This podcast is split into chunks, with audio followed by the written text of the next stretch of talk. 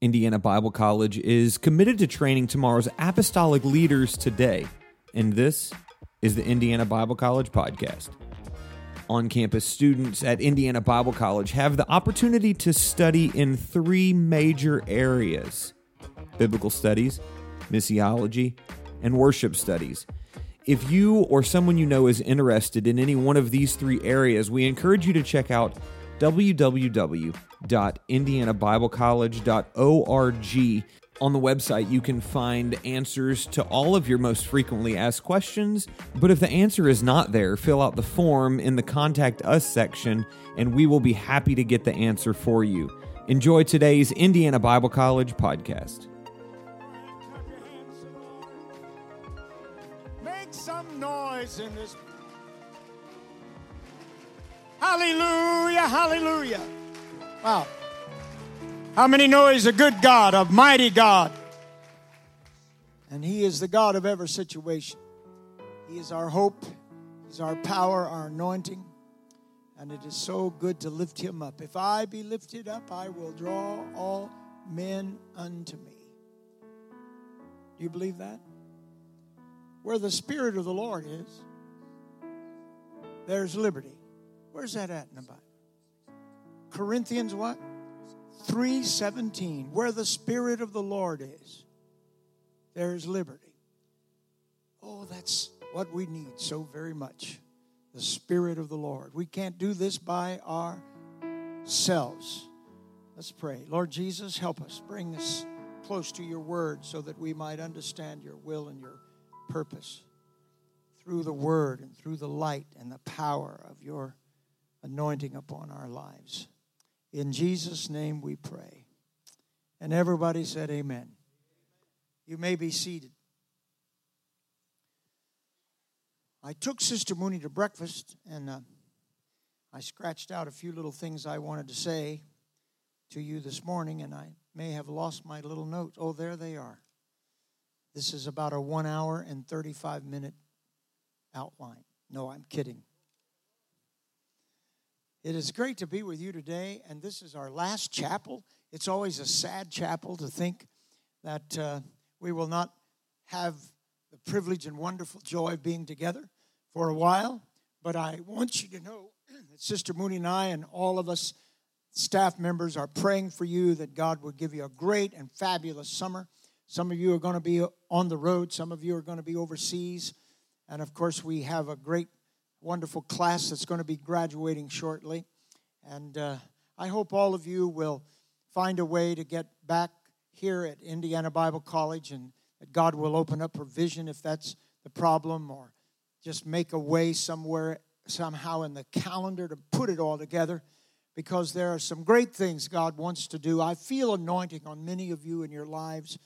Sometimes just walking up to some of you, I probably see something that you don't really see. You wonderful ladies and men, anoint and touch, anointing and touch of God that's on your life. It is a very, very important thing. God is our protector, and God help our helper. And He will guide us and lead us into all the blessings and good things. But you must be faithful and keep on keeping on. Don't get discouraged, even if you're going through a trial. God will get you through. Amen? You believe that? All right, let's go to the word of the Lord for a little while, in Ephesians chapter 2. And I want to talk to you uh, about what uh, I am most concerned about. Now, I thought about this. The other day, I was just kind of scratching around in, in, in uh, after I'd had a conversation with somebody had asked me a question when I was out in uh, Phoenix just a few days ago. And somebody said, What is what is really what really concerns you more than anything else? And I thought, well, you know, you sometimes can give a really trite answer to something like that. You know, just it's conversation and you just and I think that's what I did. I just I, I can't remember exactly how I put it. I just said, well, I'm really worried about, you know, all of this technology and how we're going and blah blah. And we all talked about that. But after I uh, I, I got alone again, I began to think about, well, is that really what I'm most concerned about? The answer, of course, for me was no. It's not really the most important thing or the most cons- thing that I have the most concerns about. so through a little thinking, coming back on the airplane, and I scratching different little things out, I finally decided what I would settle on if anybody ever asked me that question again, and I doubt if they will, so I'm asking myself this question. Would you ask me that question? What really concerns me the most? I got an answer for you. I want you to turn to the book of Ephesians. Is that what I said? Chapter, what was it? Two. And here it is in chapter 2 and verse number 8, if you'll go there with me for just a moment, we will find an answer that I think, at least for me, is my deepest concern. It is no, there is absolutely no doubt that you as a generation, all of you young people as a generation, are facing a world not only that is really unimaginable, we haven't really figured out exactly what the modern technology and all the different aspects of the world and how it's getting smaller and smaller in terms of the, uh, the elements of uh, travel and the elements of, of information and so forth. Nobody has really gotten it all laid out. We know that the world is getting smaller and smaller along those lines, and you are going to be energized by the Holy Ghost to reach out in this world in a way that no one else has ever had such possibilities. But there is a little matter that the Apostle Paul brings up. And I want us to think about it because I'm going to try to convince you that this is your biggest problem and your biggest challenge. So look with me, and I'm not trying to hold you in some kind of tension here. Let's just get right to it. Ephesians chapter number 2 and verse number 8. Let's start at 7. You got your Bibles?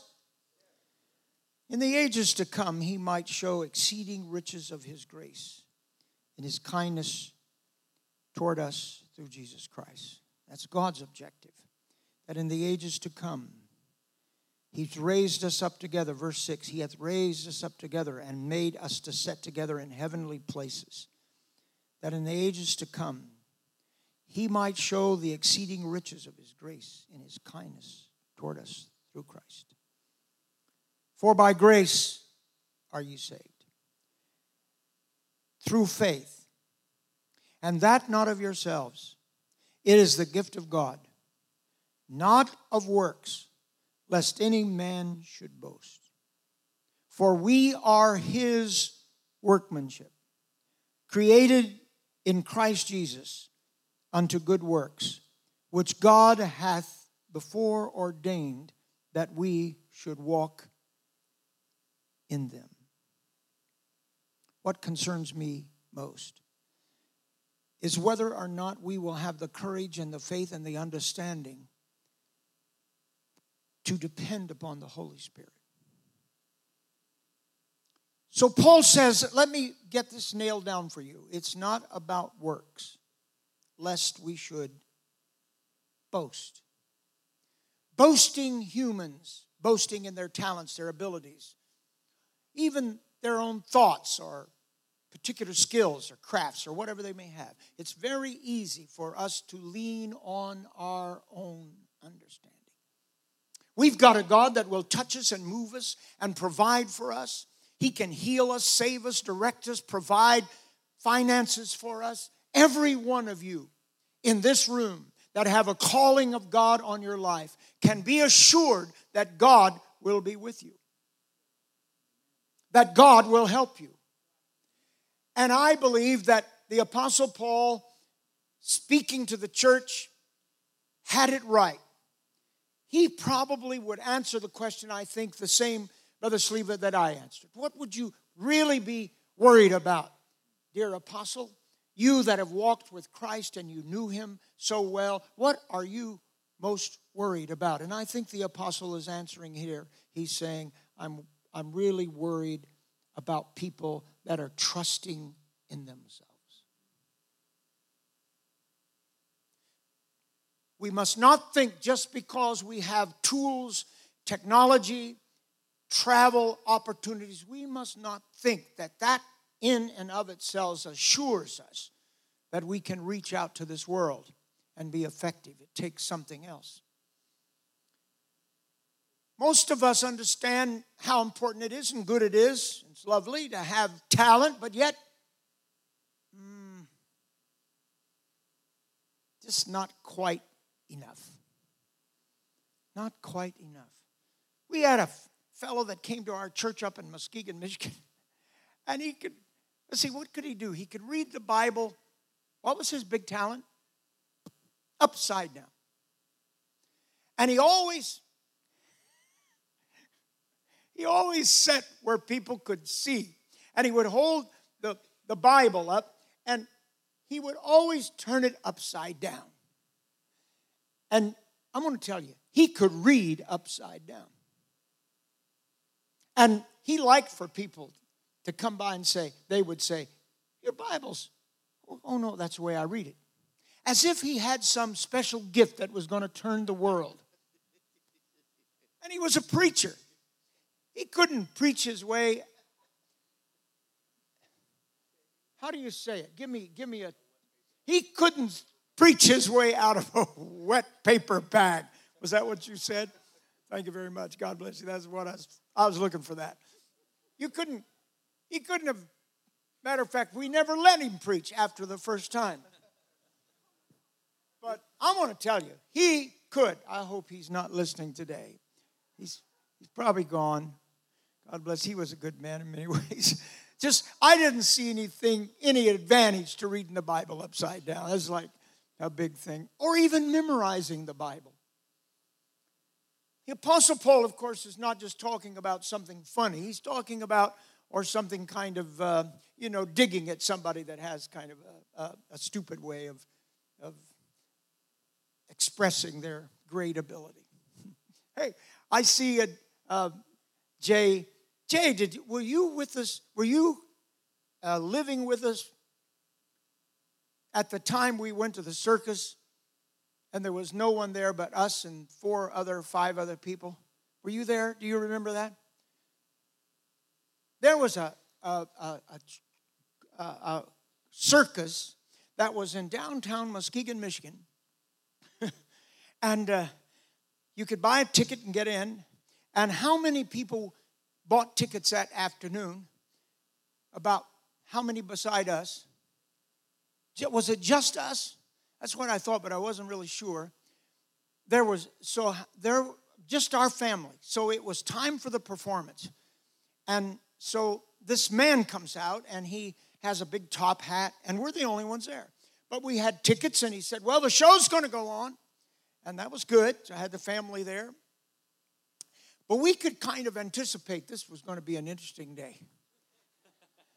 Now, I don't have the exact order. You can help me. But all of a sudden, he said, Well, it's time to get the big show. And he, they had it all uh, put together, and they had, uh, oh, they had uh, some kind of speaker, and they had music. And so we had an orchestra recorded, and that was all coming in. And he said, and finally he come. He had a big top uh, hat or whatever it was and he comes, he comes out now and he says, Ladies and gentlemen. And we go, Ladies and gentlemen, I want you to know we're getting ready to have one of the greatest circus shows that has ever been. I had my kids, I said, Come on, come on, we got to make some noise. And all of a sudden he said, Now, I don't know what, what was her first act? Can you remember that? What? Oh, the little dog, the dogs. Ladies and gentlemen, he said. He could have just said, The Mooney family. Nice to have you today. Ladies and gentlemen, all the way from Europe with her amazing dogs, would you welcome the wonderful and amazing did I do it pretty good? And here comes this woman with, I don't know, four or five dogs, and they trotted around and did flips. And we clapped, I don't know. And then we go back, and he comes out. All right, wasn't that wonderful? And we, we were getting into it now, and our kids were laughing and we were screaming and we, yeah, yeah. I said, we got to get, we, this is wonderful. This is great.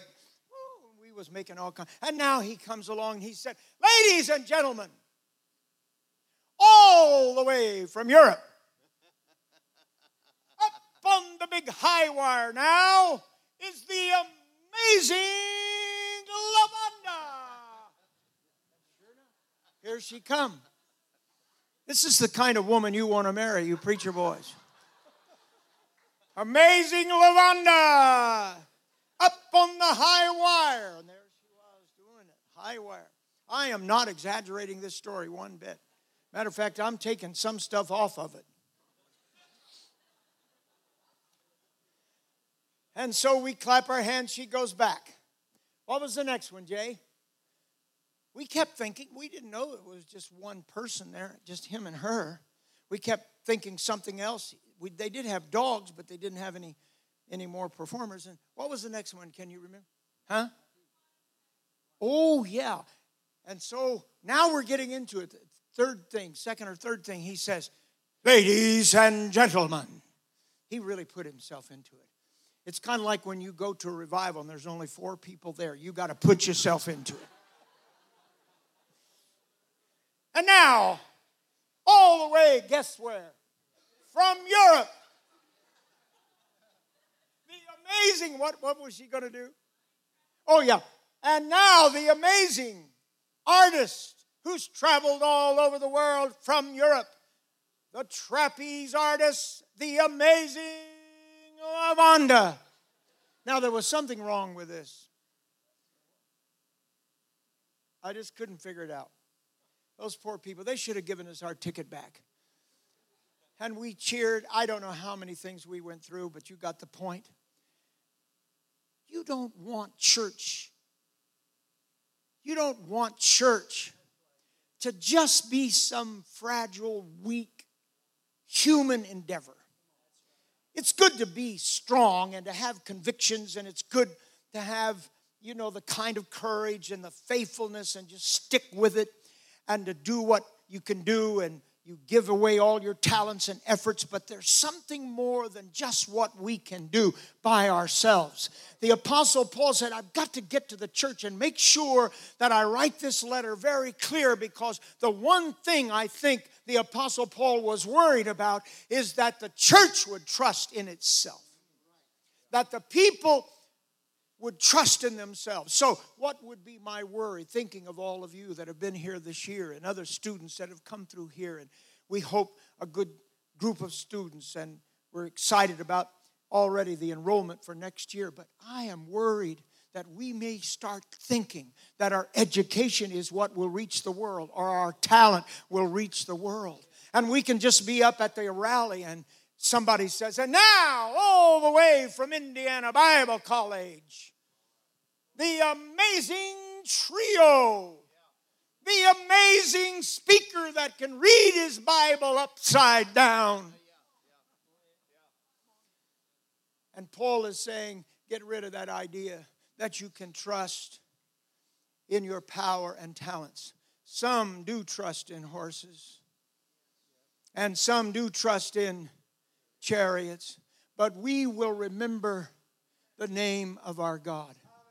Now, the world is changing, it's a revolution. It's like so big and it's so absolutely filled with potential and newness and futuristic things. It's all out there, it's coming at you like a bullet. And if you capture it and use it, no doubt many wonderful things can happen in the kingdom, but let us be careful it's going to take more than just a fancy introduction. And now, all the way from Chicago, all the way from North Carolina, all the way from California, all the way from Arkansas, a student graduated from Indiana Bible College, got a license signed by David Bernard, and can read the Bible backward, and can sing so good, and has so great talent. They already have. Uh, let's see what else could we say. They've already memorized the New Testament.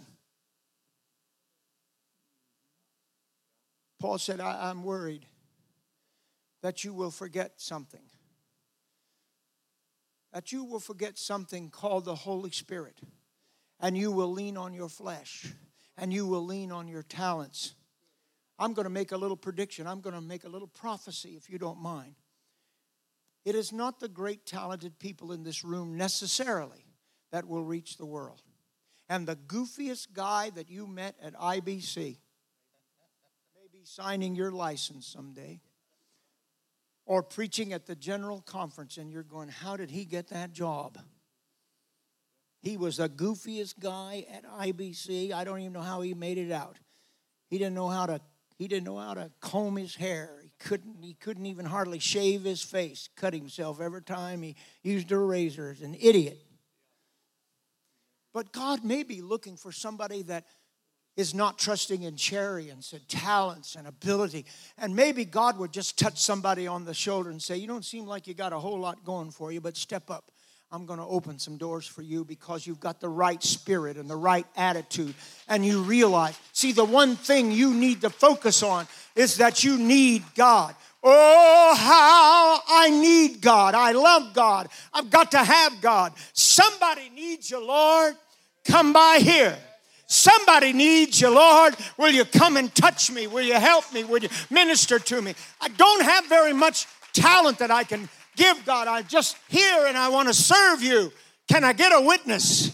Anybody here want to have a revival by the power of God? Stand to your feet. Put your hands together. Let me say to you, those of you that trust in God, those of you that are depending upon the Lord, we can introduce you in this way. Take a look at the amazing students from IBC, and they're not amazing because of their talent, but they're amazing because they put their trust in God, their faith in God, and they lean not upon their own understanding, but they search out for the things that would consist in the will of God and the power of God and the grace. How many want to follow the Lord? How many want to live in righteousness? How many want to, to depend upon Him? Hallelujah. Turn, shake the hand of somebody and say, let's keep our focus on the will of God and the purpose of God. We need it, we need it, we need it. It's not the self side of us that we are interested in, but it is the power and anointing of God that matters. And we've got to have that anointing in our life. For we are his workmanship, created in Christ Jesus unto good works, which God hath before ordained that we should walk in them. Man, that's powerful, isn't it? That's important. Paul's writing to the church at Ephesus and saying, It's not about works, it's not about your work, it's not about your ability, lest any man should boast. We cannot glorify in our works. We cannot glorify in our abilities. What is vital is that we can turn our lives over to Jesus Christ. Now we have to do good works. We're enlisted to do good works. You have to do works. You do have to use the talents that you have, but we should not boast in our works, even though God requires us good work. If you have a talent, exercise that talent, execute it, be faithful, but be careful that you don't start trusting in the talent. How did the apostle put this?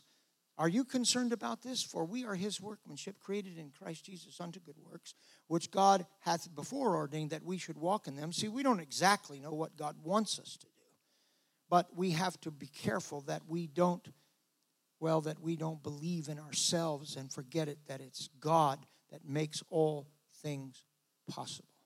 Not of works. Not of works. Why should we not be interested in works? That we could boast. The amazing Lavandas of this world probably will do very, very little. The fact that nobody bought a ticket was interesting. Maybe other people knew that wasn't much of a service or much of a circus. And I'm sure Mus- Muskegon, the city of Muskegon, got it cheap. Just a man with a top hat and a woman that could work with a few dogs and walk across a, a wire. The amazing Lavonda. And our family never forgot her. I guess that was kind of a good thing. But I don't want to be remembered as the crazy apostolic preacher that came by and didn't know quite what the anointing was all about. They didn't really have his life all put together. Somebody out there just pretending. Listen to me. This thing is really real. And what God wants to give you is genuine and powerful.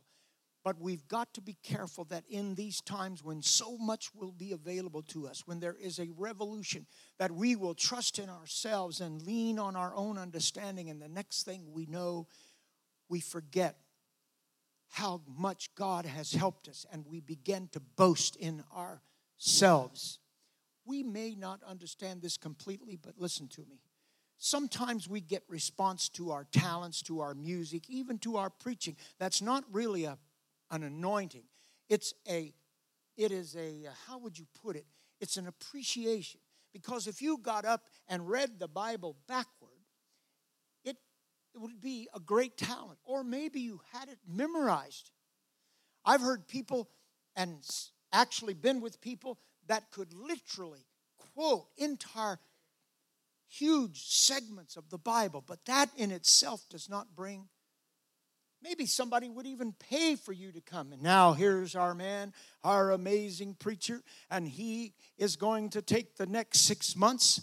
We're going to have him every Wednesday night for one half of the year, and he is going to, from memory, read the entire Bible or to quote the entire Bible. What good is that going to do to reach the world? And you might say, Well, I really appreciate that.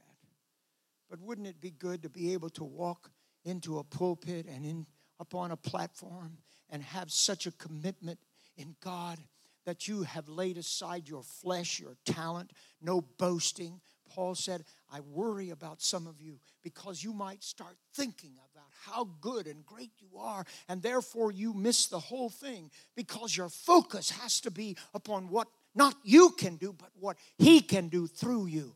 And to God be the glory. If somebody gets the Holy Ghost, it's not you laying your hands on somebody that gets the Holy Ghost like you got a magic hand. If you've got a magic hand, then you go out on these streets right now and start getting people filled with the Holy Ghost speaking. To see, that's not going to happen.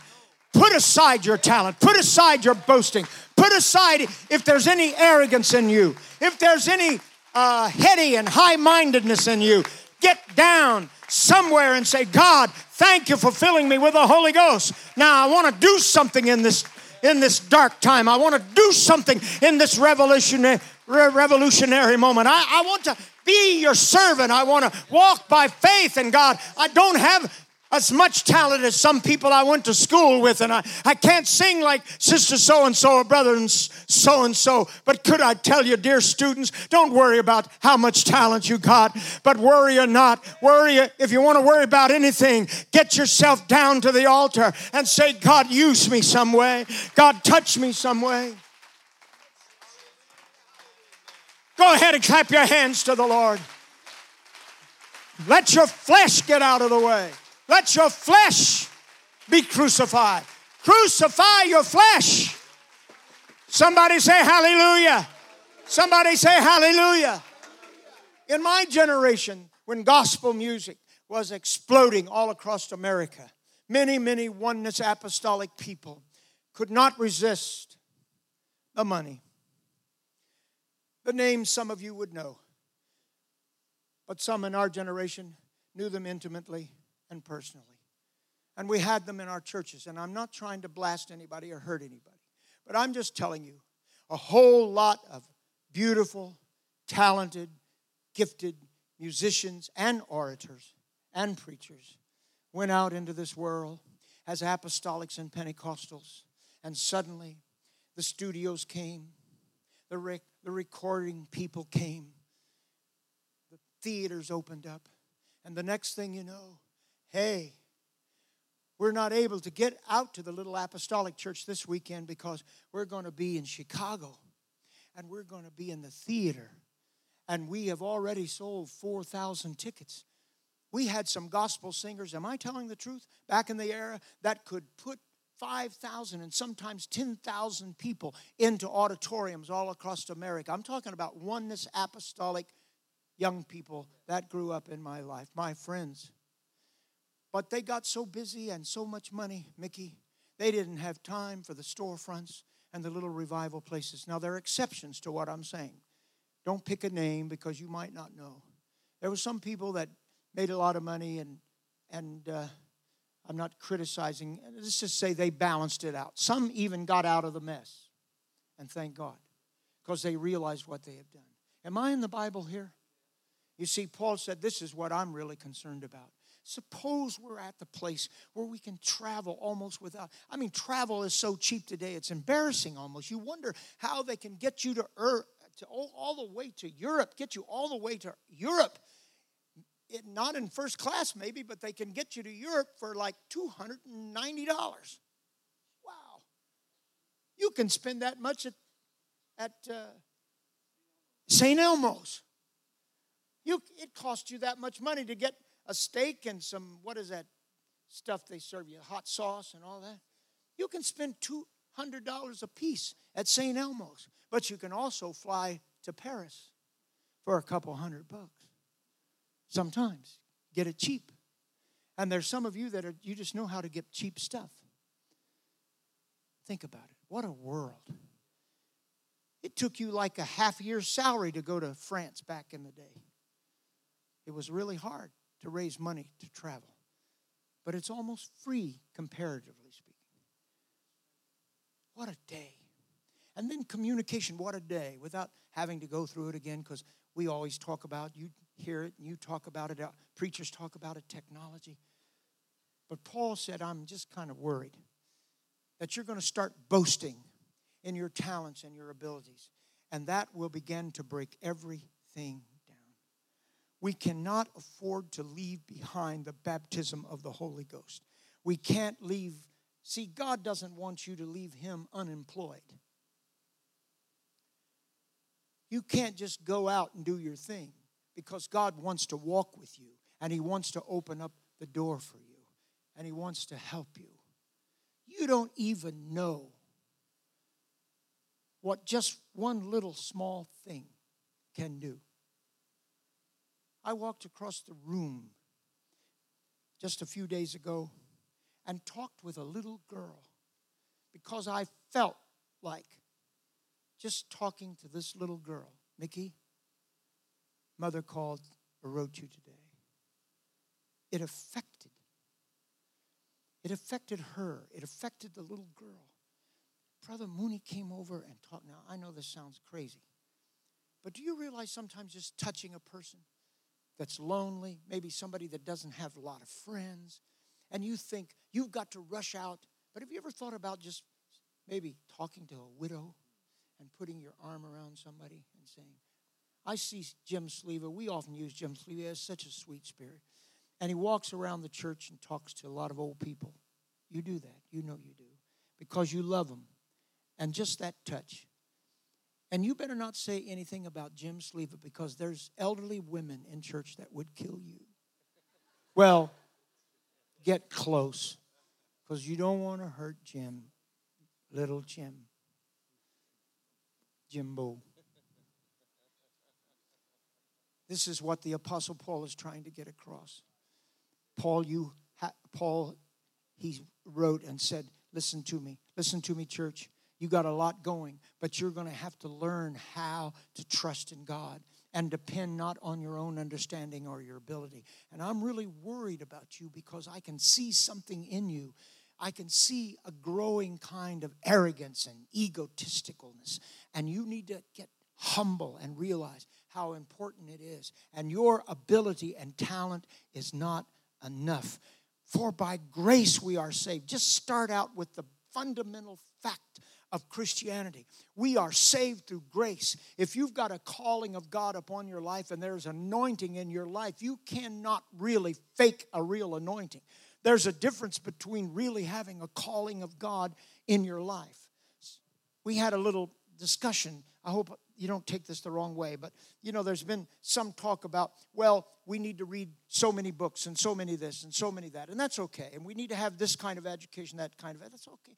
It's all good, but I'm going to tell you at the end of the day, it takes more than reading this and reading that. It takes more than just going to college. Even if you become a PhD and you could have a great education and maybe you could teach in a big university, but if you did not have the power and anointing of the Holy Spirit to partner with you, the Apostle Paul says, it's all lost. Because you fire, so to speak. You dismiss the power and anointing of the Holy Ghost. You can't make it by yourself, gentlemen. You're going to have to depend upon the anointing of the Holy Ghost. And when do you really preach your best sermons? You should do it wherever you're given an opportunity to speak. When you walk in and there's only five people there, remember you don't know who they are. And you don't really know what God has sent you there to do. If I rehearse, Sister Mooney and I often, when we get in the car, we're by ourselves, we go back and we start rehearsing different little places. Isn't it true? And how many miracles and how many astounding things happen in churches where just a handful of people were there. Sometimes no music, or maybe an out of tune piano or somebody that could kind of pick strum strum on the guitar. But the Holy Ghost could come in that room, and there wasn't any talent, there was just a presence of God. Does the Holy Ghost fall up in the mountains where the Indians are? Does the Holy Spirit fall and you don't have the orchestra and you don't have somebody that can read the Bible backwards?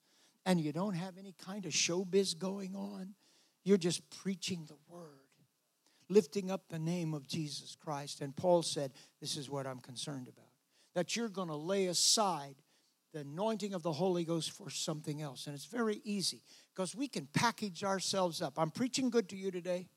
You can package yourself up like you're some kind of theater person and you can pack up your ministry and, oh, listen, I got 10,000 hits today. What kind of hits did you get?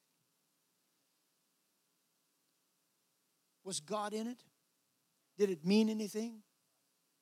Or worse, do you have a calling and you waste all your time just tweeting out junk stuff?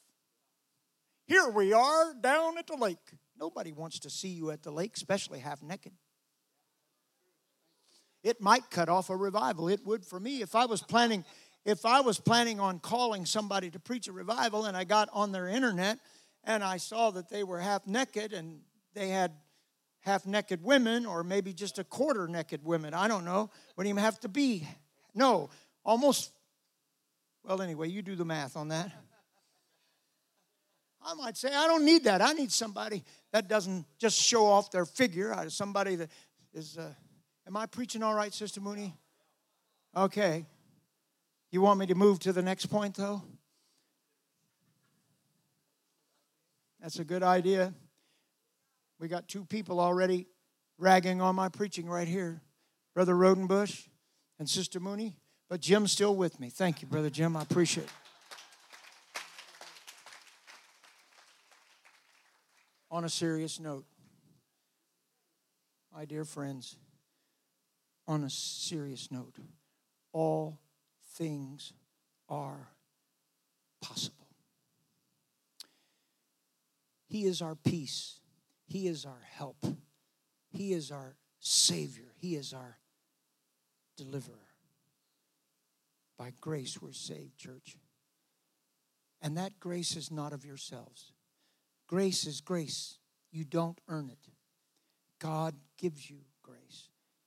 You don't earn forgiveness. Sin is your problem and sin must be forgiven.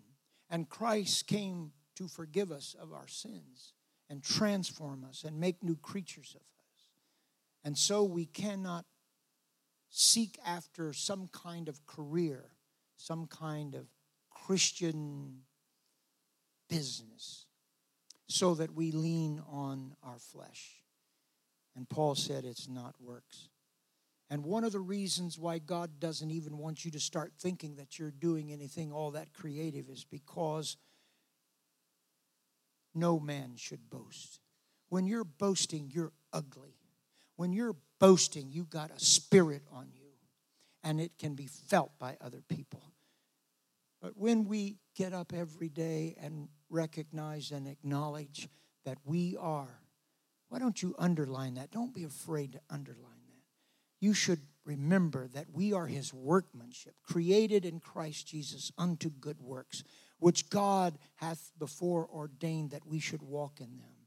Wherefore, remember that ye, being in time past Gentiles of the flesh, who are called uncircumcised, by that which is called circumcision in the flesh, made by hands. But it doesn't work out for you to trust in yourselves and to trust in your abilities, to trust in your your don't lose don't lose this point now. Don't trust in your morality. You can say, Well, I have never done this. I have never. You, you're boasting. Don't even boast in your morality. Because what you think about your strength and your ability to overcome even the worst kinds of temptations, remember, God is getting you through. And if you keep just boasting about, well, yeah, that old girl f- flung herself at me, that old boy tried, be careful. Don't think of your self righteousness through those kinds of situations. It's God probably that's helped you. It's God that has gotten you through. And it's God that's helped you to lay down all the temptations. Don't boast in who you are, don't boast in your strength.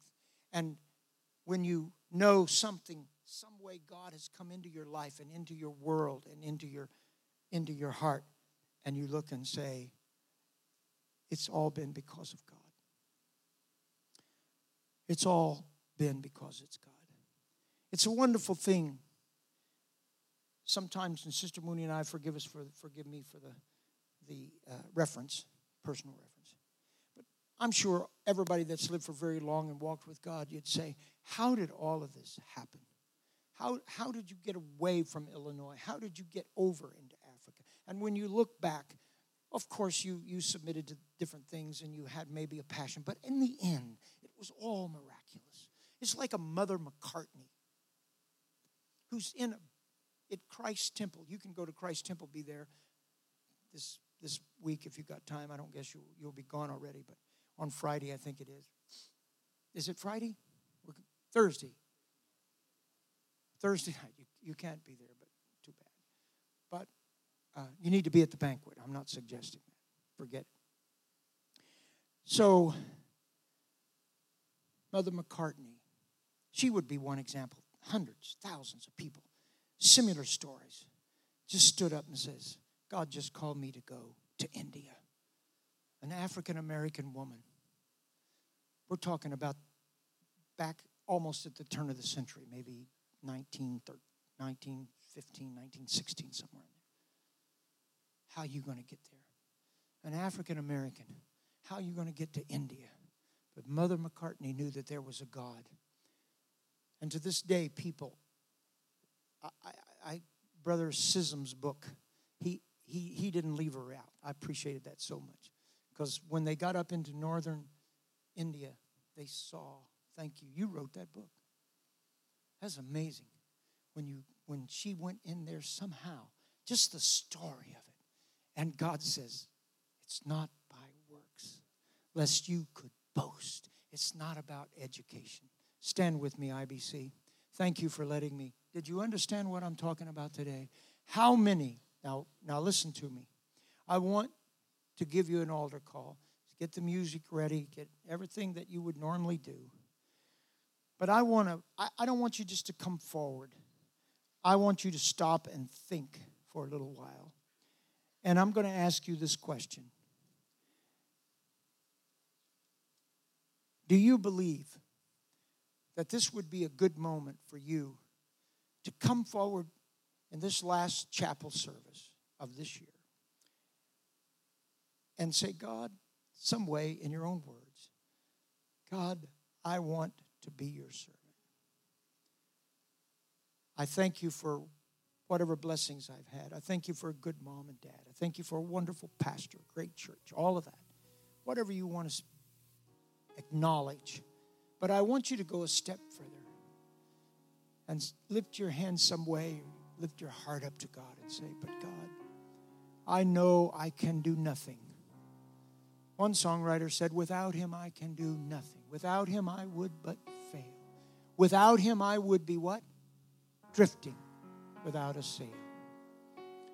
That was a good old song because it reminded us that God does not want one person to ever boast. Maybe somebody will tap you on the shoulder and say, Get ready, we want you to speak at the youth congress this year. And you'll say, Wow, I must really be a great preacher. Well, maybe God just opened a door for you just to see how it will work out. And you better be real humble about it all because the same God that can open a door for you is the same God that could be disappointed with the fact. And all of us in this room see egos, we see people that just get out of control. You better wait on the Lord and watch out carefully because the devil is an old liar and he'll make you think you're greater than you really are. Walk humbly. Are you ready? Let's sing. Could you come forward? I know you can't all get up, but either up front, in your pew.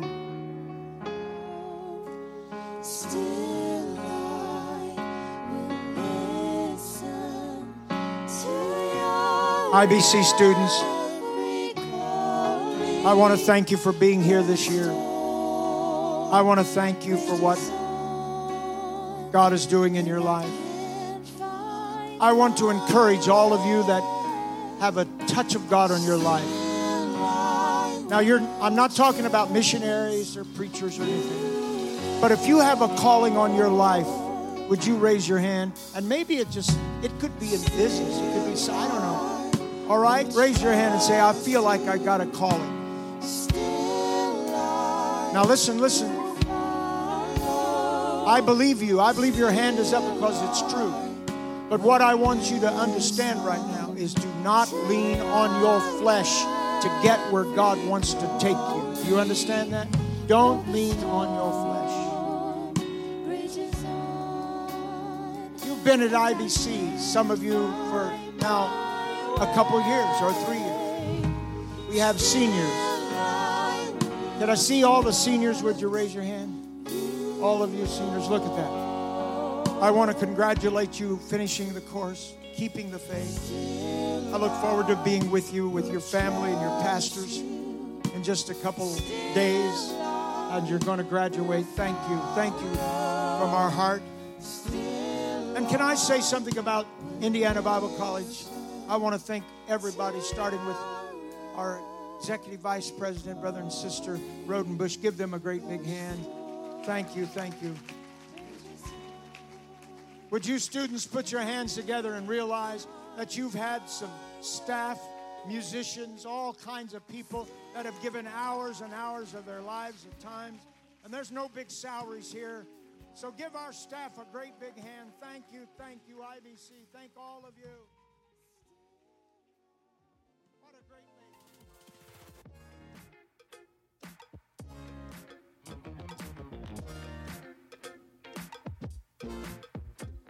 Good news for all you listeners out there who would love to continue your education with Indiana Bible College, but simply can't make the trip to Indianapolis to do so. The Indiana Bible College distance learning program is now accepting students who would like to continue their education, complete a degree, or just get an advanced certificate of studies. For more information on this and more about the distance learning program, visit www.ibcdl.com.